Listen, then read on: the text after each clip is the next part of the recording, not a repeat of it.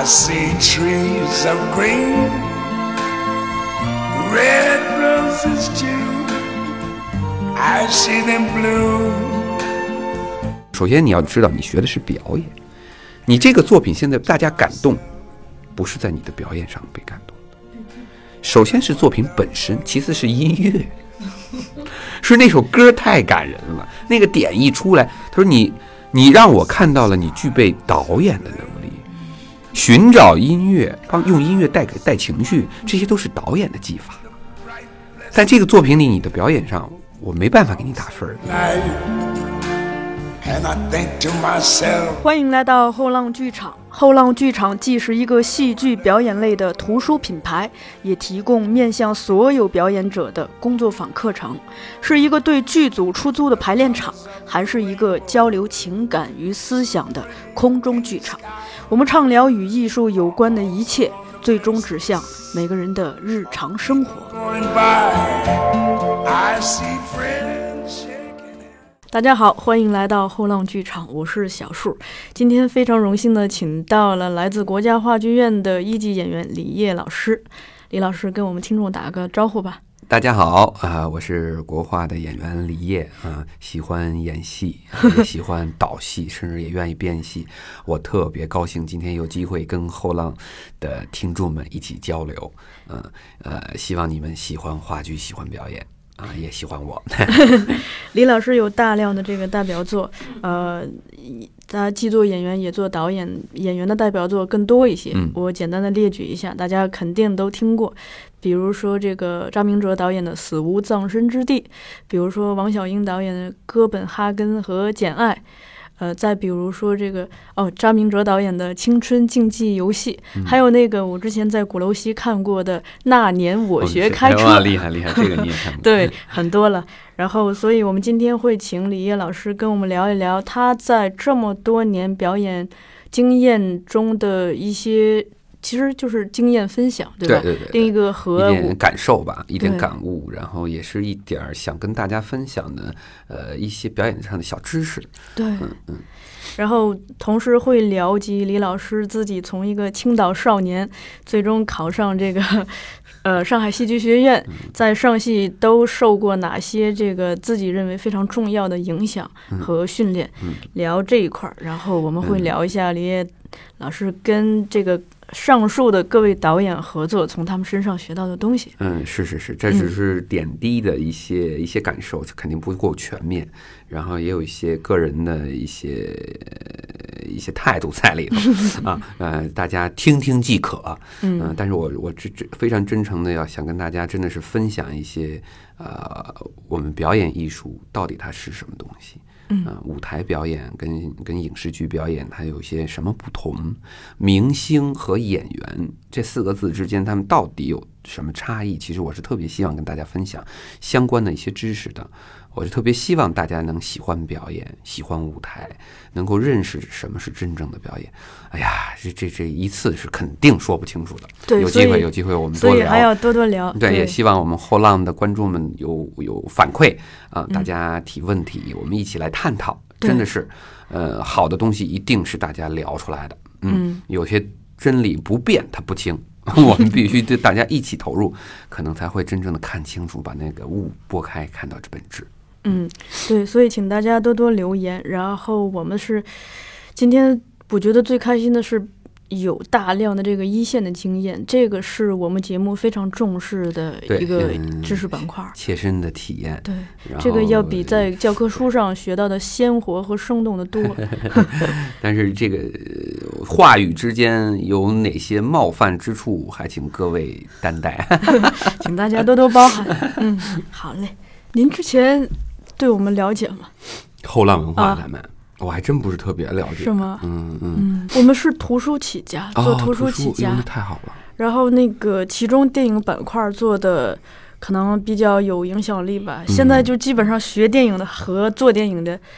呃，基本上可以打保票，每个人的书架上至少有一本是我们的书。哎呦，太棒了！然后那个各种演员录综艺节目，就特别喜欢以露出我们的书。嗯、对，是这样。然后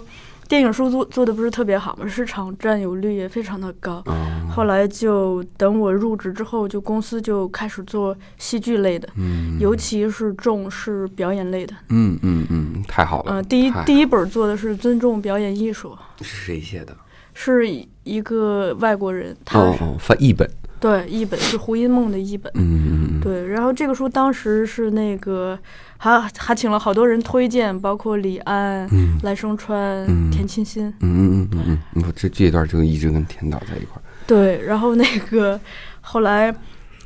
不是这表演突然就热了嘛，嗯嗯，然后就等于带还还是被这些选秀节目、对对对真人秀给带的。虽然书是好书、嗯，但是因为这个受众本来就小，对对对。后来后来我们就你要出一个什么演员，什么演员上位什么之类这样的，瞬间瞬间就就卖光了。对，你想当演员吗？你想上位吗？对，后来我们就嗯、呃、开始利用业余时间去做这档节目，基本上就请咱们业内的演员呀、导演呀，就过来聊各自的工作经验。其实相当于一个工作经验的分享，嗯，对，同时也做一些表演类的工作坊，对，整体是这么个情况。太好了。其实我觉得他瞎想啊，嗯，我就觉得，嗯，中国的表演，我们一直把它认为戏剧和影视剧的表演，我们是舶来品，嗯。因为我们是学的西方的嘛，是在是在这个民国时期开始大量的西方的白话文，然后剧进来，嗯、包括周总理当年都是最早演话剧的人，而且人家演的是旦角，都是专演女的，因为她长得太嫩了。就是就是戏剧在中国的发展，我们一直认为它完全是从舶来的，嗯，尤其是现代话剧。但是其实我们真正的寻根究究源的话，你会发现戏剧在中国历史上每朝每代。而且是不唱的，嗯，真的就是演声演，没有唱词。我们觉得戏曲都有唱词的，嗯，但是其实中国的戏曲每个行当里都有专门的白话戏，嗯，白话戏就是只说不演，偶尔有一点点乐器弹奏，但是人家里边根本就没有没有唱段，嗯，就叫参军戏。这个剧种现在找不到，但是这个戏这个剧种是就是就是话剧，说白了，每一个朝代都都得弄这个话剧都有。而且民间呢就更多了，小曲小调了，包括二人转什么乱七八糟全都是。所以我们一直都没有说，我们现在说中国的戏剧的理论知识、嗯、啊，说李渔啊，说什么金圣叹，说什么谁谁谁，反正找一我们可以找一堆戏曲家来来来说它是戏剧的知识，其实还是不太一样，嗯，还是不太一样。就是我觉得你们要是能通过这些不断的人来说呀，嗯，给它分成几个门类。就中国的表演其实有好多流派，嗯，好多不同的方法，尤其是在建国后，我们的表演跟大众真正的接轨了之后，我们中国的就是所谓的话剧表演，包括影视影视剧表演都来自于话剧，嗯，我们的整个的表演体系其实是在蓬勃发展，而且真的是有各种各样的方式，各种各样的方法，但是没有人梳理，嗯，这个梳理你交给某一个戏剧家太难了，嗯，因为首先他的门儿清，嗯。啊、呃，田沁鑫老师他喜欢的戏剧的表演方式是什么？在他的戏里他会重视什么样的表演？嗯，再说李安在影视剧里他认为好的表演是什么样？他每个人都有都有自己的认知，但是而而且有的时候他们完全是相反的。嗯，就张艺谋认为的表演就没有表演，他就用非职业演员，他觉得那是最好的，没有任何技巧，没有任何方法，没有方法，他就觉得那是最棒的。但我们戏戏戏剧流，我们剧院出来的这些人。是非常平气那种没有表演的表演。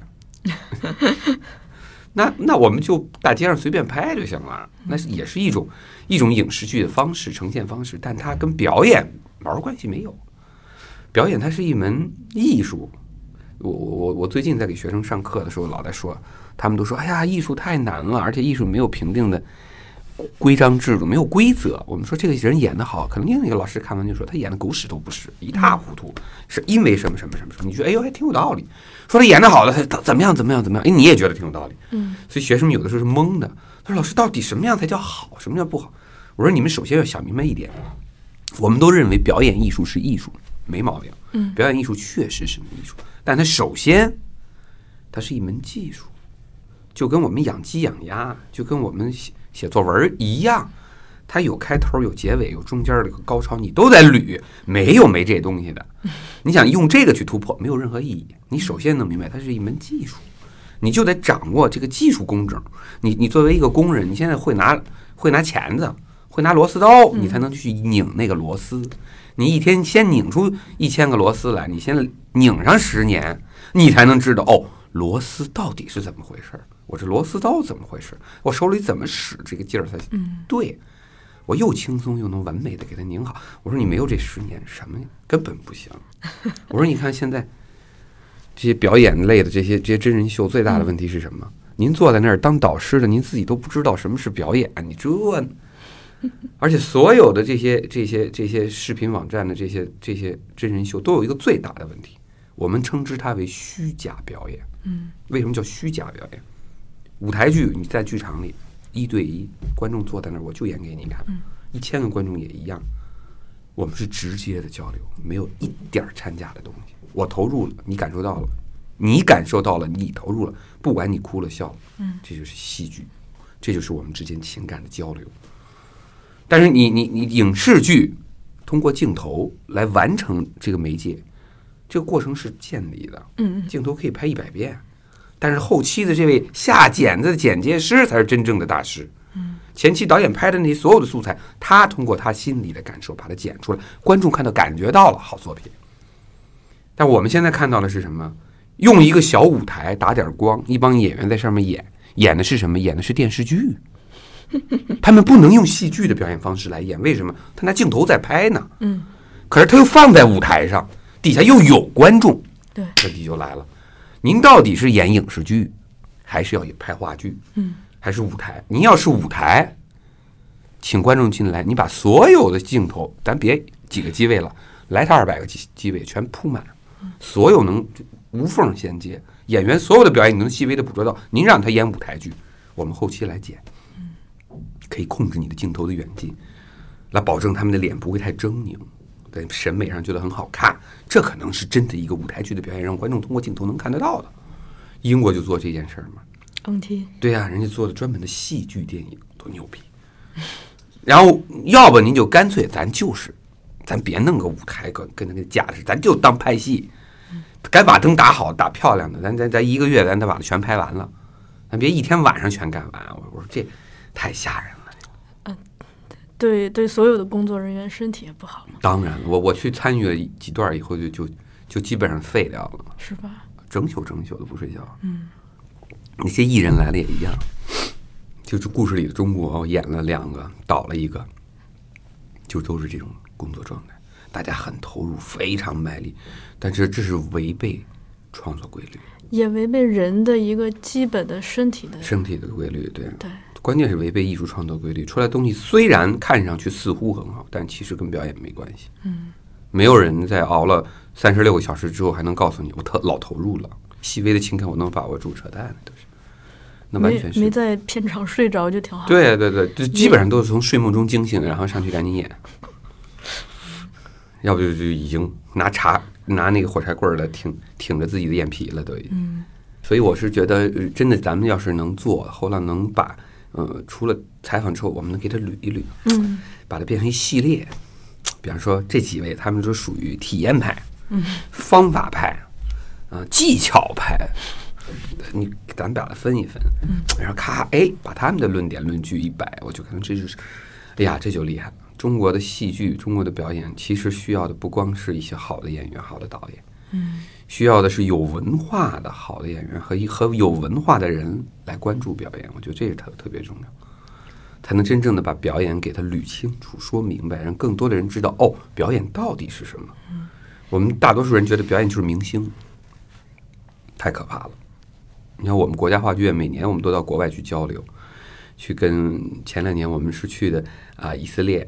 以色列最著名的那几个剧团，我们去他们那儿演，然后他们到北京来演，然后我们去跟他们所有的，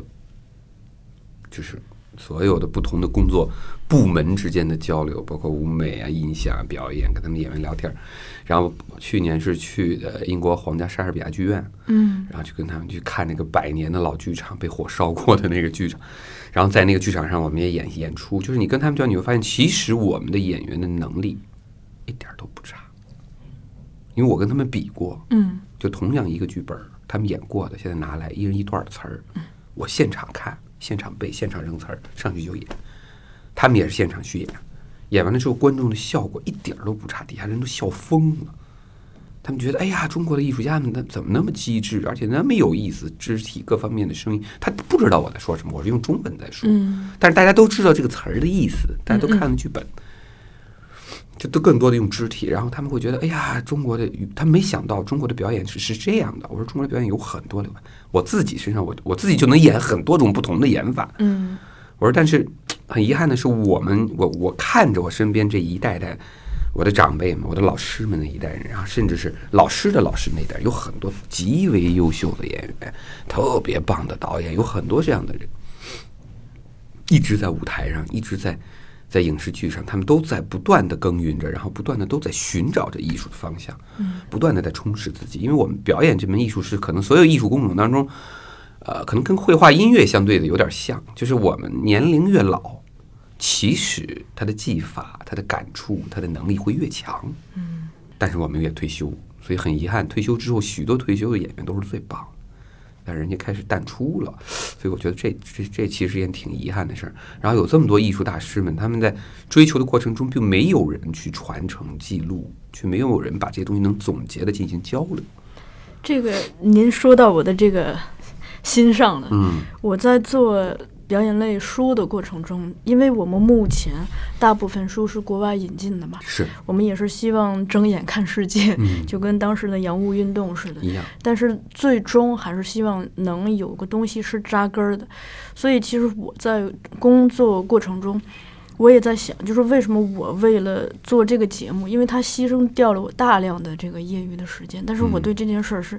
热情非常之高涨，嗯，其中一点就是作为一个编辑，就是面对那种鲜活的经验，我有一种本能的想要去保存它的那种非常强烈的欲望，嗯，对，嗯，太好了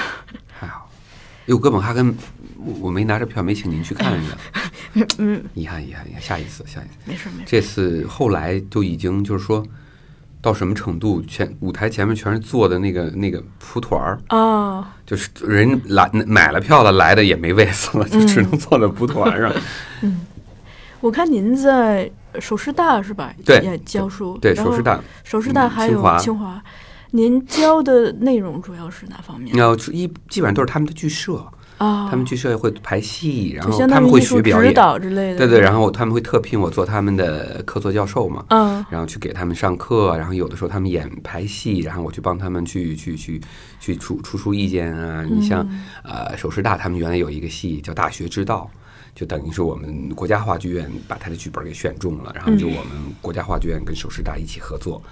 然后用他们的演员，然后我来去导，嗯，然后包括我们剧院的崔毅老师，然后去做他们的表演指导。我们用了差不多啊二十天吧，前前后后一共，然后给他们上开了十堂表演课，嗯，然后又给他们排了这个戏，然后在国华演也非常成功，嗯，效果非常好。就是我是真的觉得戏剧不是在殿堂里，对，真的不是不是不是所谓的阳春白雪。戏剧它就有巨大的包容性，嗯，它完全可以在田间地头，完全可以在路边，完全可以在任何一个我们可以有的地方。这有好多，你像瑞典的戏剧大师啊，欧洲很多戏剧大师，他们都把排练场就放在大街上、公园里，带着孩子们就去了。嗯，你先把草来来来捡捡杂草，然后你们在这里边解放天性，然后去感受这个自然，然后去再去建立人物关系。他们的训练就很贴近于戏剧的本质。对，就是我们戏剧最早的出现是人类生活中不可缺的一部分。最早的戏剧大师都是那些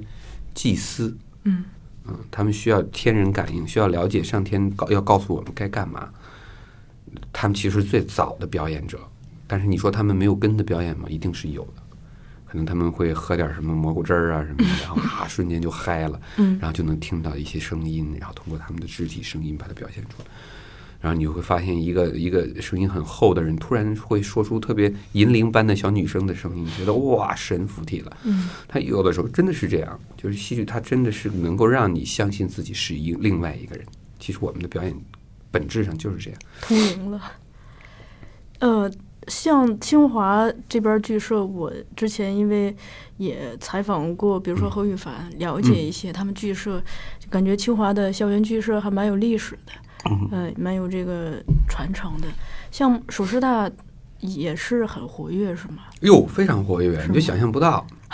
咱咱咱国内有几个戏剧大师，那个那个那个，我们剧院的谁来着？老孟导演孟京辉，孟京辉就是首师大，孟老师是首师大毕业的，对，嗯嗯，所以他们的剧社挺有传统的，嗯，而且经常会拍一些很好的戏，都是具有难度的戏。嗯、我说你们太厉害了，这种戏一般都不敢碰，他们经常会拍戏特别有难度，孩子们热情也特别高。那您觉得这两个校园，他们之间的学生，嗯，状态有有不同吗？呃，这我觉得很歉意的对那个对对。对对对，清华的剧社的同学们表示歉意了。最早我去给他们上课，交流的特别好，但是后来因为巡演，然后又又剧院里的工作又比较重，其实清华这边的课我上的真的是不多，嗯，欠他们好多课还没去上。嗯，最近也也确实是忙，但是我是觉得，呃，他们的总的来说，他们对戏剧的热情是非常相似的，嗯，很多都是纯的理工男、理工女。真的是，而且他们身体里所蕴含的表演的激情是我所没有想到过的，嗯，甚至远超戏剧学院和电影学院的正牌的学生，学表演的学生，嗯、他们体内的那些那些热情和激情。因为在清华我给他们上课的时候谈的很简单，我就就问他们，我说你们觉得表演到底是什么，然后你告诉我你认为谁演得好。嗯，艺术首先最难的也是最重要的一点就是我们先要有艺术的审美，我们现在知道什么是好，你才能知道你的方向在哪儿。我说很大的问题就是我们现在很多专业的人士并不知道什么是好，或者是我们认为的好其实是有偏差的，我们并不能看清在这个表象里面的本质到底是什么。嗯、就是就是我在问他们这个问题的时候，他们的回答是当然五花八门，有喜的是国外的，有喜欢国内，有喜欢姜文的，然后有喜欢黄渤的，喜欢谁的都有。然后，然后，然后我在跟他们在聊的，我就发现，哎呦，他们的想象力，然后对这个东西的热诚的程度，对，喜欢姜文的姜文所有的作品，甚至姜文曾经参加演过话剧的信息，他都能给找出来。喜欢什么马龙白兰度，喜欢谁谁谁的，哎呦，那个细致，而且他们已经已经非常深的在了解表演了。所以我们跟他们跟他们共同一堂课，本来说四十五分钟，我上了俩小时，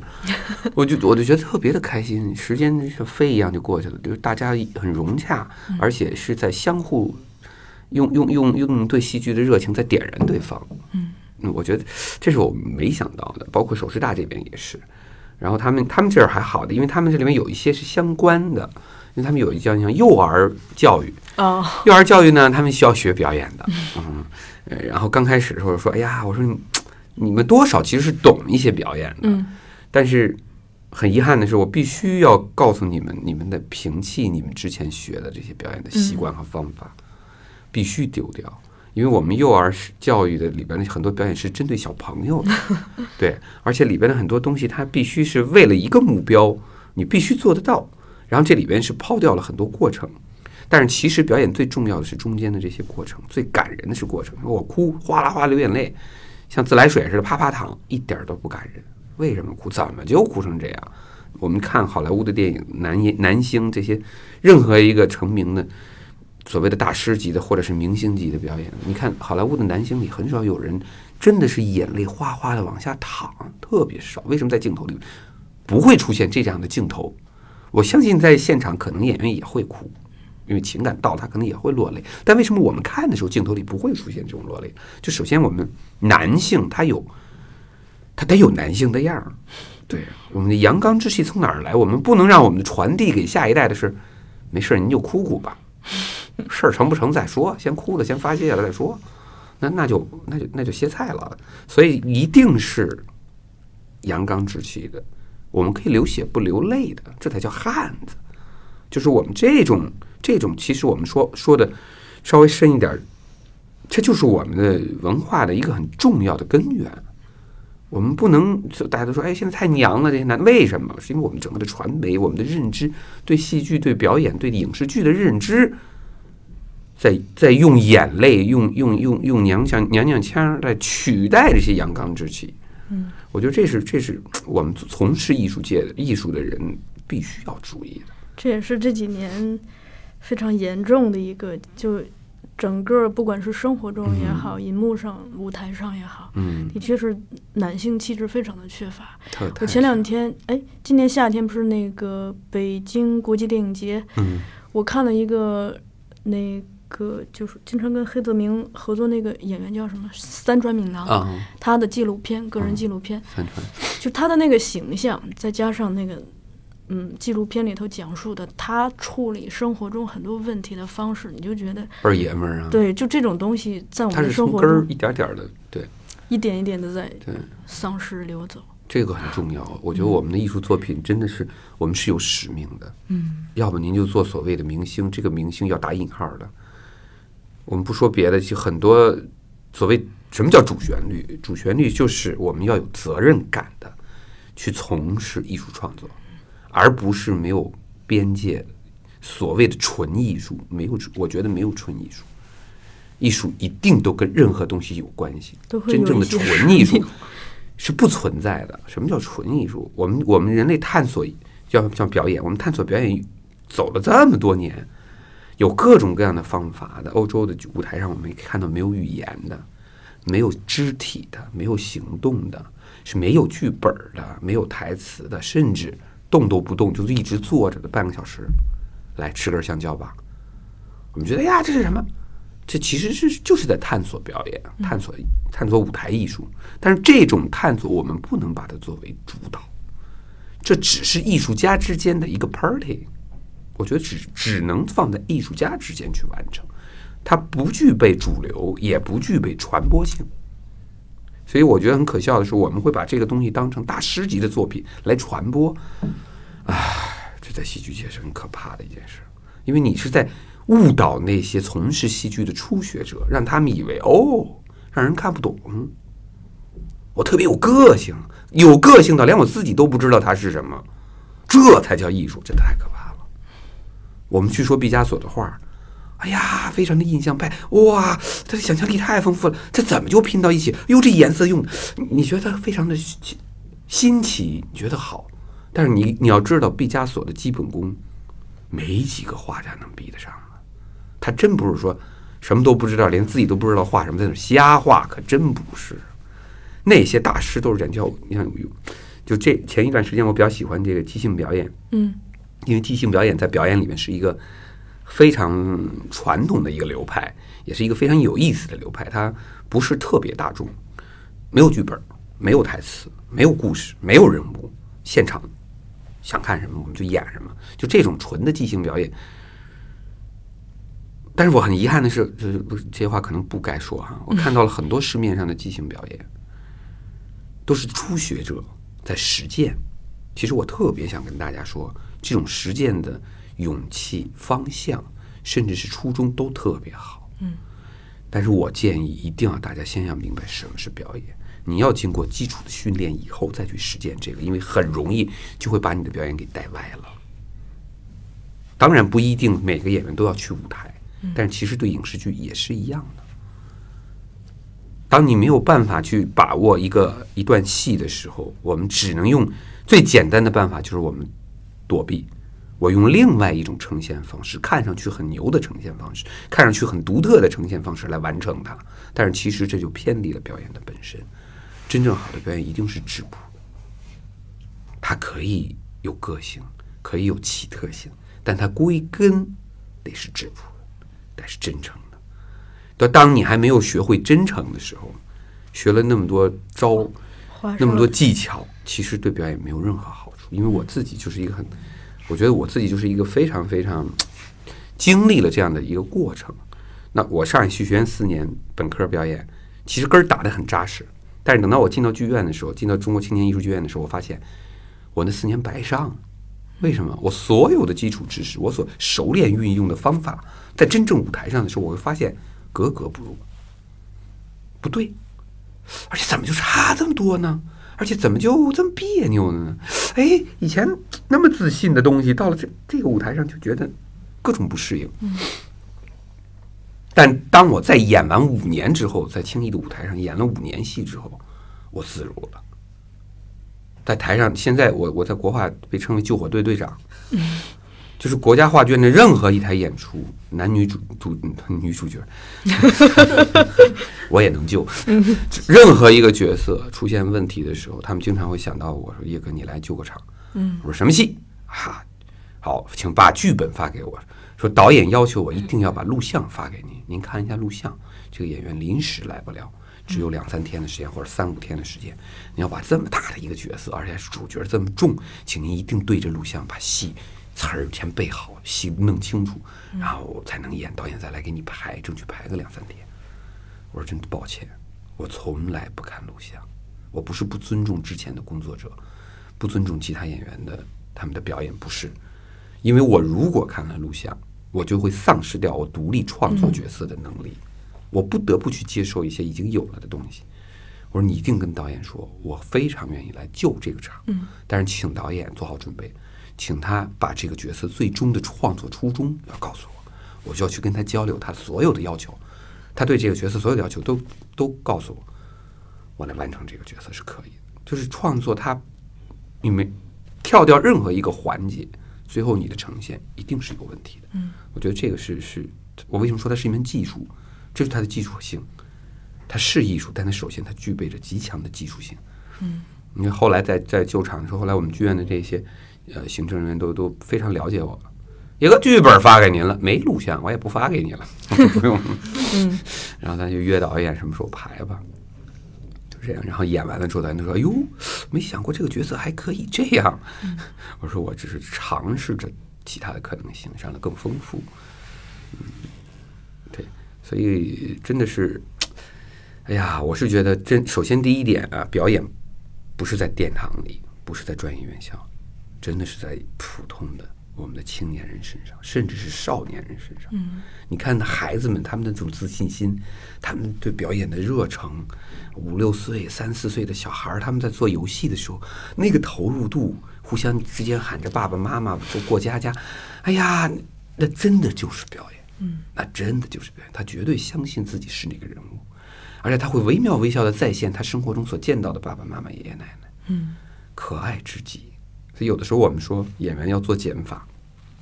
创作的过程当中，先是一个吸收者，是一个海绵一样，把所有的知识都吸收进去，然后开始甩呀、啊、甩呀、啊，做减法，把所有的毛毛刺刺的地方慢慢的还要对他们剪骨剪干净，最后才能留下一个完美的、漂亮的，能够被大家认可、能够传承下去的这样的一个精精彩的东西，挺挺挺不容易的，而且真的是有极大的魅力。这个东西太上瘾了，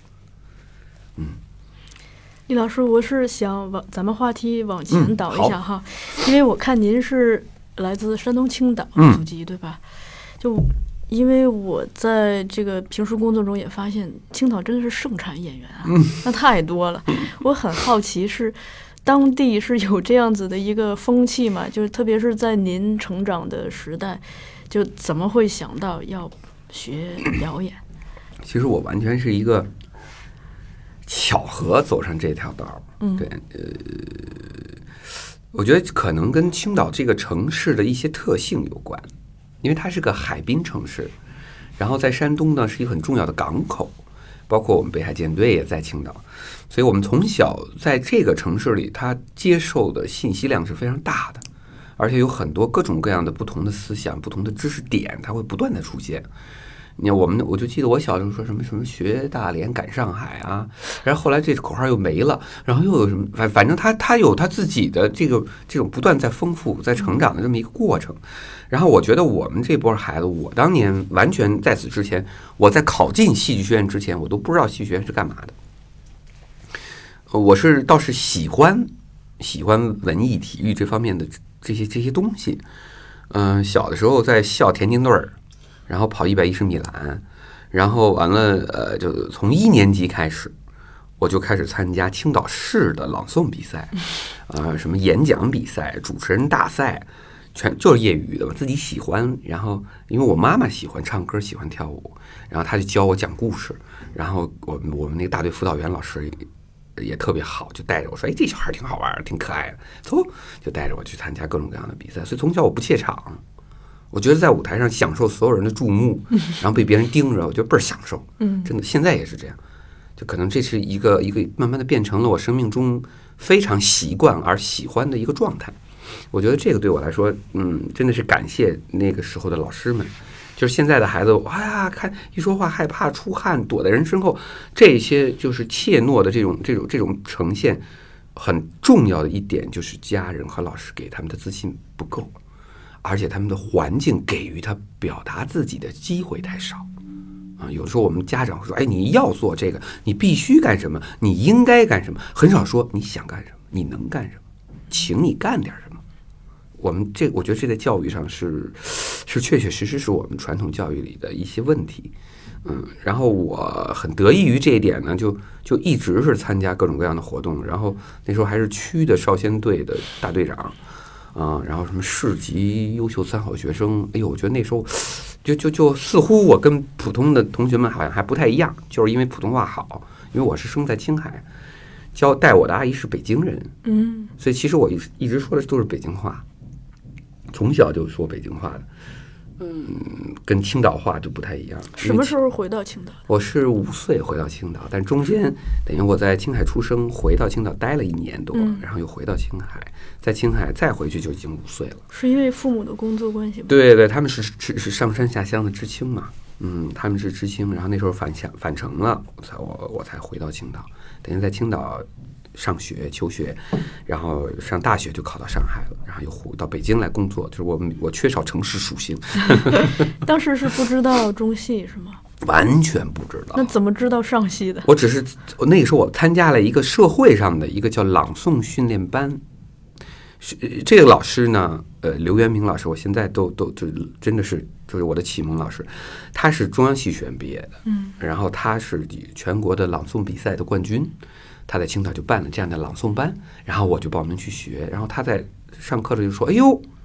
这个孩子将来是吃这碗饭的料。”嗯，他在台上很自如，给了信心。嗯，说你这样，你想不想学这个？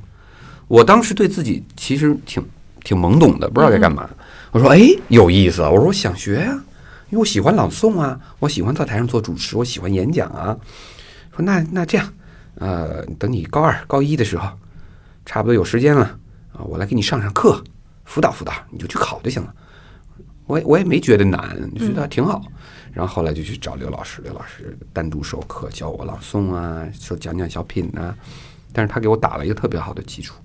一个是让我知道自己的声音是什么样，怎么用；另外一个是真的是朗诵，这告诉所有想学表演的朋友们，其实表演教学里首要学的，也最难学的、最重要的就是朗诵。嗯。这个朗诵跟我们传统意义上大家在广播里听到的那种 啊, 啊我的祖国跟那个没关系，一点关系都没有。真正的朗诵就是我们把一个作品用我们的声音把它表达出来。嗯，我们要知道作者为什么写，怎么写，他写的目的是什么，他想要告诉别人什么，因为朗诵是用来说的。嗯，这就跟我们后来要演戏有着直接的关系，因为我们的戏里面有很多大段的独白。然后有很多很重要场合的演讲，这都跟你的朗诵基础有有有直接相关联的。所以朗诵首先要想明白，朗诵不是啊中国不是这个，嗯，然后你要知道朗诵用应该是用怎样运用情感和声音，怎样运用气息和和你和你内心的激动，怎么去传递感情，来达到最后你想要的这个表演的效果，就是这个才是真正。学的朗诵就说远了，所以我那个时候在跟着刘老师学了之后，我就觉得，哎呀，这门艺术我太喜欢了，就特别带着极大的热情，就有点像这些呃，像手势大的同学们那种热情啊，然后就去考了，然后考得非常顺利啊，中戏啊，电影电影学院我没考那年，我就考了中戏和上戏，还有山东艺术学院啊，考了几个学校，而且全都专业成绩都非常好。然后我特别感动的是上戏的那个陈明正教授，在我们最后三试完了之后，他有一个面试，然后那陈老师就说说李烨，呃，你是青岛人？我说对，嗯，我现在可以直接告诉你，咱们就不说这些虚的了，你先告诉我，中戏你考了没有？我说我考了啊。如果我现在告诉你，你只要报上戏，我就要你，你会选择上戏吗？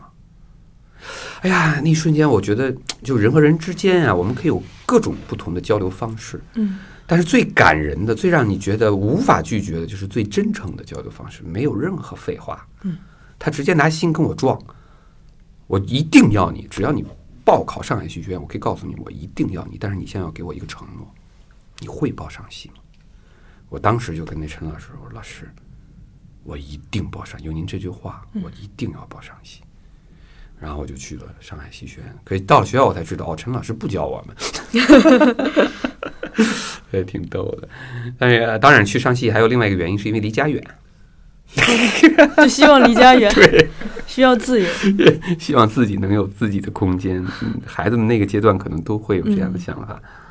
当时上戏的氛围怎么样？我觉得很好，是吗？我觉得很好啊。回到主原来那个主题，嗯，我觉得青岛为什么会出这种艺术人才？一方面我说了，它这个城市属性，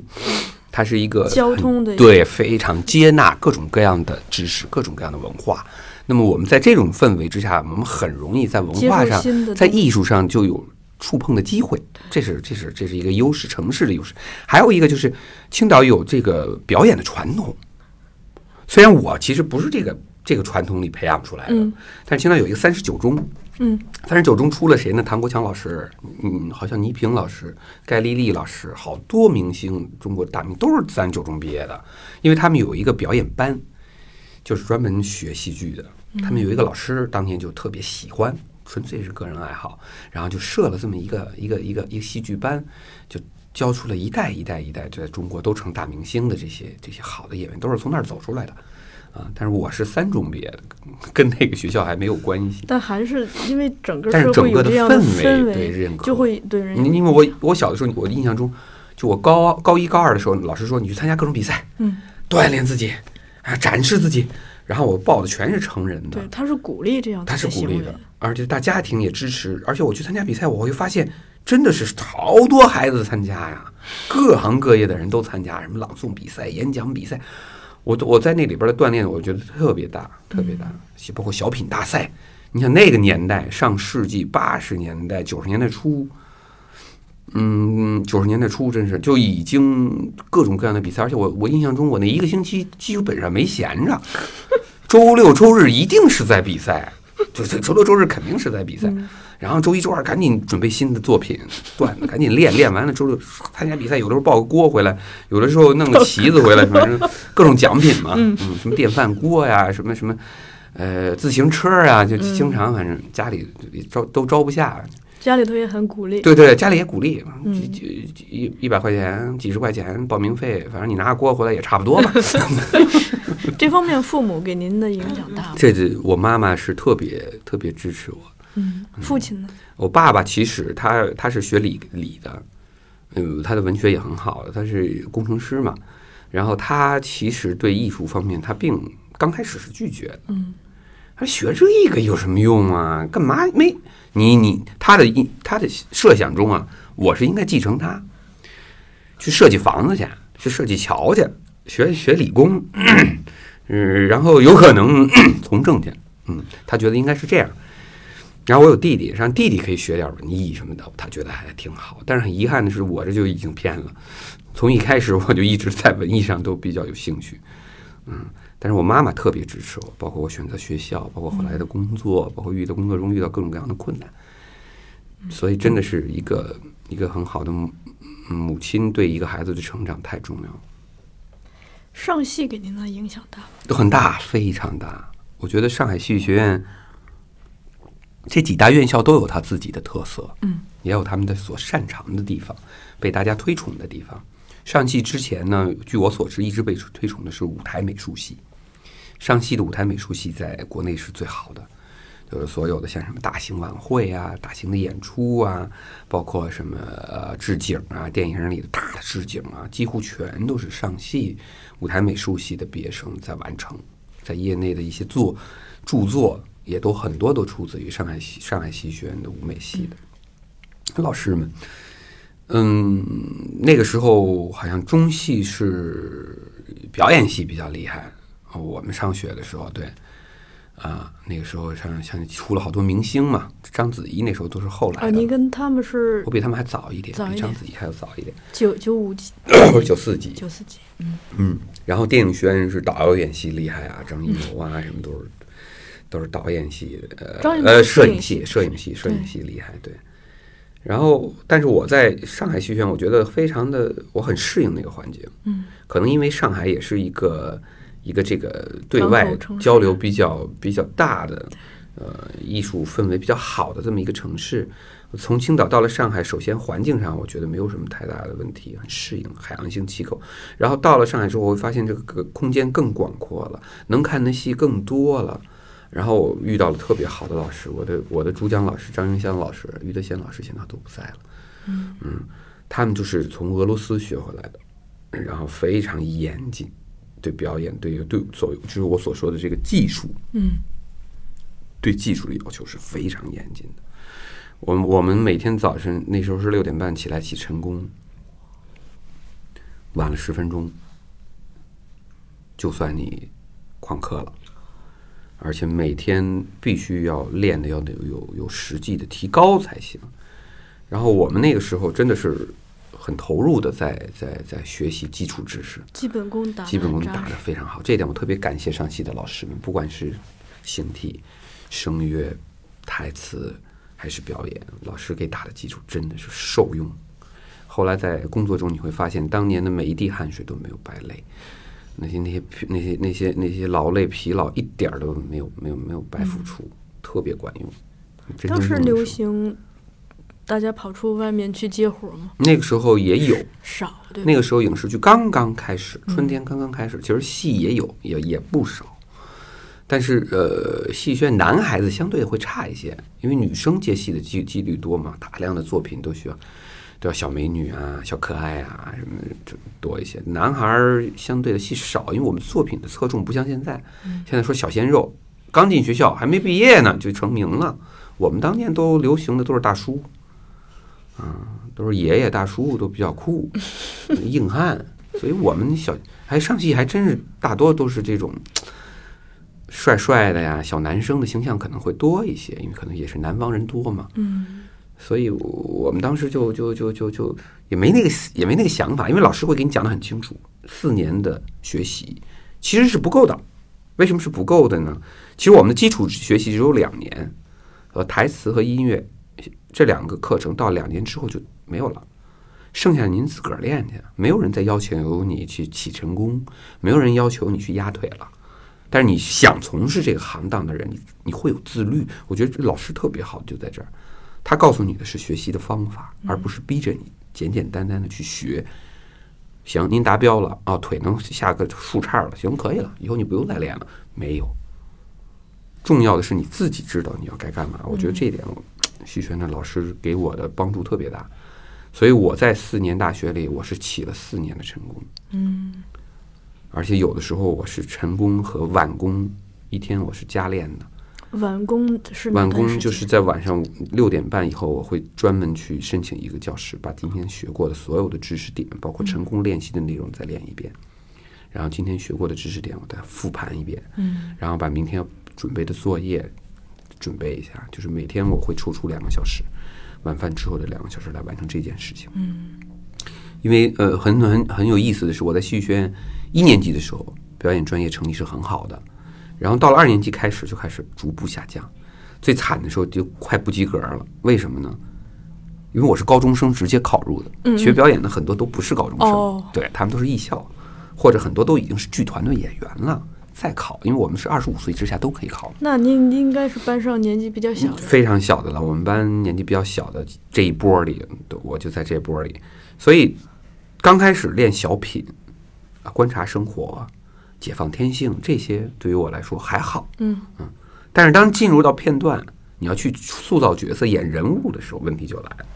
我的知识来源自书本，来源自影视剧作品去看，嗯，我没有亲身体验恋爱、失恋、背叛、愤怒、死亡，这些东西对于我来说全都是建立的，有着很大的一个隔断，导致我没办法去捕捉的那么清晰。所以就在那个阶段，二年级下开始，二年级几乎一年，我都特别的纠结，我甚至都有时候在想，我是不是应该退学、休学吧，休学吧，先学点别的，等我弄明白了以后我再回来。我不适合干这个，可能我真的不适合干这个。啊，好多作品我都没办法，我也能演，演完了之后老师对我的评价是：哎呦，这孩子这台词这清楚哦，形体肢体在舞台上漂亮，就是不知道你在演什么呢？你在你演的是什么？我没看懂。哎呀，这很扎心，你知道吗？嗯。而且同学们慢慢的在排作业的时候开始不叫了，不找你了，然后偶尔说我们需要一个服务员送个菜就下去，李艳帮我串一下呗。嗯、我说行。然后最后回课的时候我没有作业，因为没有人愿意跟我合完成作业了。嗯、然后我各种串，各种给人拎椅子，帮人搬道具，你自己会觉得，哎，我可能真的不适合干这个。就有一天晚上我一夜没睡，我非常深刻的自己研究了一下这个问题，我到底应该怎么办？我不能天天在这白耗着，我不知道方向在哪，很痛苦。嗯，然后后来我给自己做了一个计划。就无论如何，我把三年级学完。嗯，如果三年级三下的时候，我还认为我融不到团队里去，我也无法完成表演的，找到自己想要的表演的那种感受的话，那我就干脆就就就就就就转行了。因为戏上戏有一个好的是，你可以你可以转系。嗯，比方说你是戏文系，你可以申请转导演系；表演系你也可以申请转导演系。你参加导演系的相关考试，只要合格，你就可以转系。我说不行，我就转个导演系，或者我转个舞台美术系吧，出来也好挣钱啊！舞台美术系是不是？这当时就做了这么一个决定。但是这个时候我就非常幸运，我们来了一个年轻的老师，顾一安老师，他是从国外留学回来的。我们班是他带的第一个表演班，然后他来到了我们班。来到我们班之后呢，就他就分成原来我们分两个组，嗯，两个老张翔老师、于德贤老师在带，然后古老师来了之后就要分三个组啊。于是古老师就挑了一些学生，就把我给挑过去了。嗯，你在表演上有障碍的学生就被他挑过去了。嗯、然后跟着古老师，他对我就在上海戏剧学院，我在表演上，我觉得他给予我的视角。对表演的认知，就为什么我会跟我的学生说，你们先要知道表演是什么，是他告诉我的表演是什么，而且通过他我才真正的感受到，哦，原来表演是什么。嗯。然后我印象特别深，我当时排了一个段子，那剧情很简单，一个男的生了重病要死，然后他的妻子给他做好了早餐，给他送早餐，结果那男的端在手里就没吃，然后啪就扔在地上了。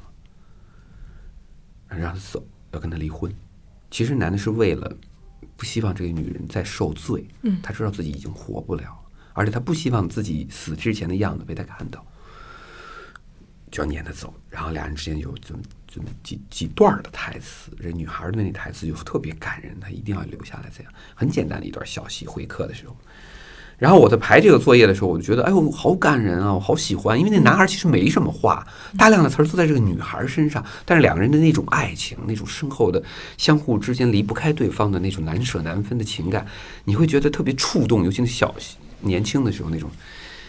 特别喜欢琼瑶阿姨作品的那个那个年龄哈、啊，觉得哎呀太好了，我就找了音乐啊，我印象中好像是牵手啊还是什么，嗯、苏芮，嗯，苏芮做老歌手，她的一首歌，然后我又准备了道具，然后请了我们班的一个女孩跟我一起合作，在演的时候我们在台上演，底下同学们全都哭成怂了，哎呀，哭的都一塌糊涂，稀里哗啦。我觉得这个作品特别成功，我等着老师表扬我呢。古老师说：“李烨，我要告诉你，现在你是在学表演。”你现在做的所有的工作，你感觉大家哭了是不对的。嗯，我说为什么不对啊？那我完成的很好啊，大家被被感动了，我们演不就演给观众的吗？感动观众，那不就成功了吗？他说不是，首先你要知道，你学的是表演，你这个作品现在大家感动，不是在你的表演上被感动的，被剧本。首先是作品本身，其次是音乐，是那首歌太感人了，那个点一出来，他说你。你让我看到了你具备导演的能力，寻找音乐，帮用音乐带给带情绪，这些都是导演的技法。但这个作品里，你的表演上我没办法给你打分，因为你没怎么演。就，哎呀，我突然意识到，你歌的别的老师，人家可能没必要跟你说这个，差不多挺好，下次注意，你多演点。完全用另外一种说法就可以了。嗯、但是古老师是非常直接的告诉我的问题，嗯、就是我在表演的认知上有偏差，我更多是用在导演思维，嗯，在认知表演，这不是错。其实我后来发现，古老师给了我们很多导演思维，而且我发现导演思维对表演有巨大的帮助。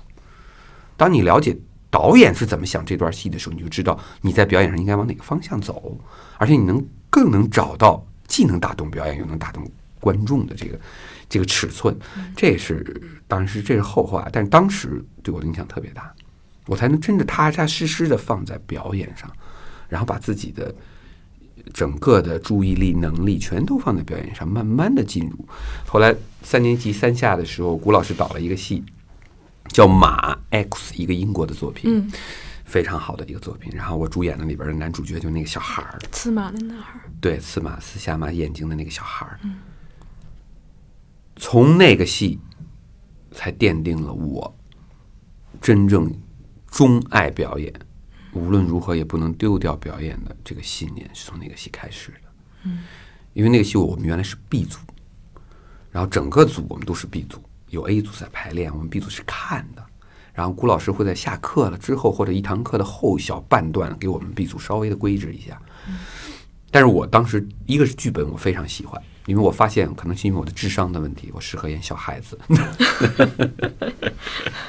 就对孩子的情感那种直接我能够体会的非常的深，感同身受。对对对对，然后就整个一我就把所有 B 组的同学们都抓来，我说同学们这作品太好，而且我觉得我们啊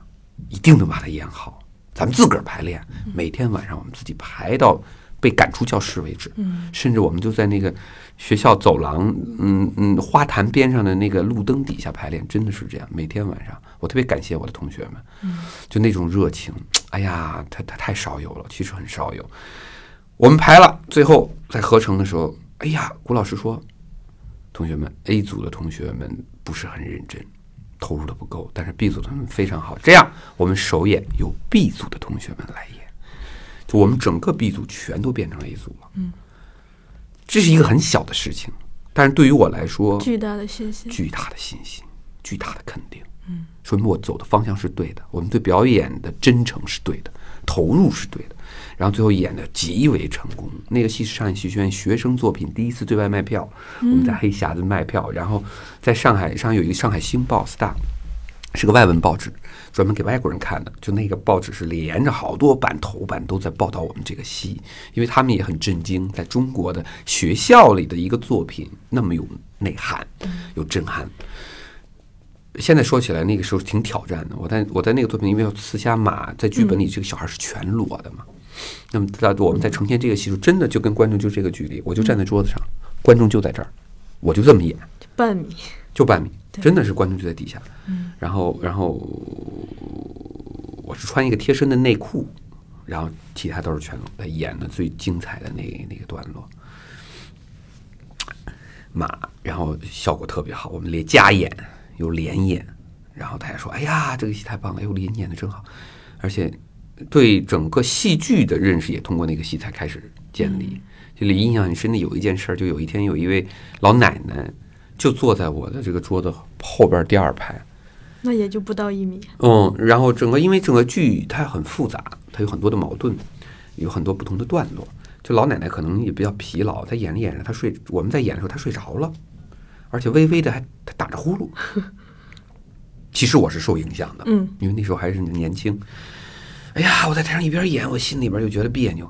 说哎呦你说这什么观众啊，您来不就是来看戏的，您到这儿睡觉，睡就睡吧，您还打呼噜，哎呦你让别的人怎么看呢，是不是，嗯，心里边老大不乐意。演完了我就找找找导演，我找顾老师，我说顾老师，我说你说这种情况应该怎么办，嗯，难道说我们不让他们进场吗？顾老师说你你你不该这么想。我说那我应该怎么想？你想啊，作为一个观众来到这儿，他不是来光感受你们的激情的，感受你们人物的痛苦的，不是，这个剧里有安宁，有灵魂上的平静，嗯，这个剧里有很多不同的情感。这位阿姨坐在这儿，她对你们的这种激情，她看看淡了很多人生东西，她经历的多，可能对于她来说那东西没什么，但这份安宁这份静谧可能是打动他的，人家就睡着了，很好啊。嗯，睡着说明什么？他需要睡眠，他在这儿找到了他需要的东西。嗯，我们剧场就是做这个工作，每个人来了你不知道他需要什么，但我们可能给予的我们是可以控制。哎呦，他这么一说，我突然发现真的是这样。我突然开始认识到，剧场，我们戏剧工作者，我们表演艺术，舞台的表演艺术真正要做的东西是什么？我们不是强迫观众，我要告诉你有一个故事啊，我要告诉你这个男主角怎么惨啊，我要告诉你这女主角对爱情多么多么纯纯纯洁，哎，追求的多么多么强烈，不是，都不是。嗯，可能我们给观众的就是那一瞬间的安宁，可能只是那一瞬间的心里酸酸的感受，甚至可能是一个面对生活的态度和方法，这都是我们作品和我们的表演能够达到。这个是。哎呀，一说起来就感觉一幕一幕。